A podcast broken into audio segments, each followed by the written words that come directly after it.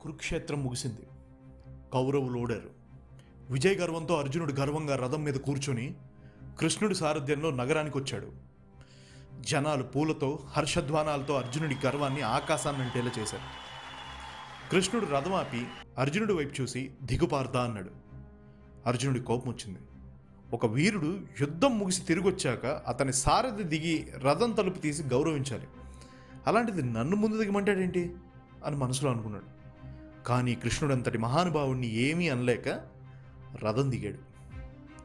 అర్జునుడు రథం దిగిన తర్వాత వెనకనే కృష్ణుడు కూడా రథం దిగి నడుచుకుంటూ వచ్చాడు.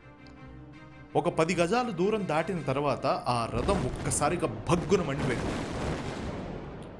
జనం అందరూ అర్జునుడితో సహా మొహంలో నెత్తుటి చుక్కలేదు.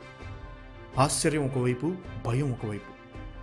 అప్పుడు కృష్ణుడు చెప్పాడు అర్జున రణరంగంలో ఎన్నో దివ్యాస్త్రాలు నీ మీద ప్రయోగించారు.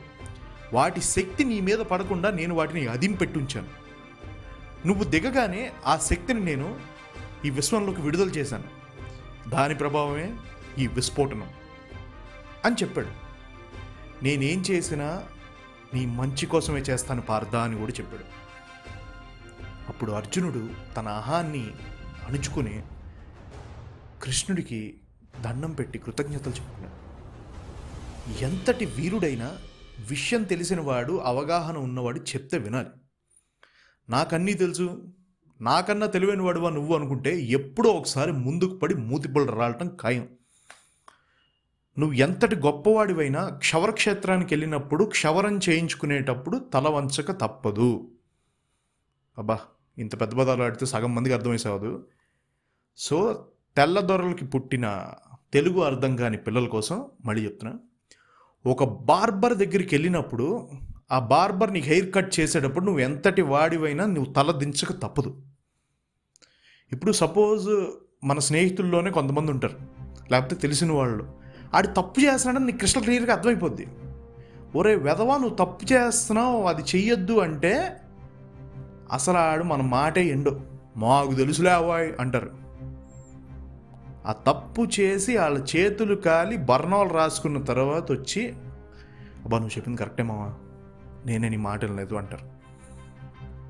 వాడే కాదు దరిద్రం నెత్తి మీద ఉన్నప్పుడు హరిహరాదులు ఎదురొచ్చినా తప్పు చేసేవాడిని చేయకుండా ఆపలేడు.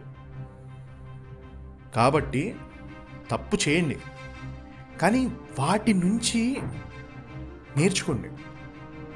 Every mistake is a lesson life is the finest teacher. ఇప్పుడు తప్పు చేసే ముందు నీకు చాలామంది సలహాలు చెప్తూ ఉంటారు.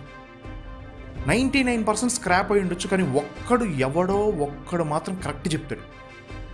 ఆడి చెప్పేది నువ్వు పాటించకపోయినా పర్లా. వీడు నా కోసం కరెక్ట్ చెప్తున్నాడు అని వాడిని గుర్తించి చాలు. అలా గుర్తించడం మొదలు పెడితే లైఫ్లో మనం తప్పు చేసే పర్సంటేజ్ తగ్గిపోతుంది.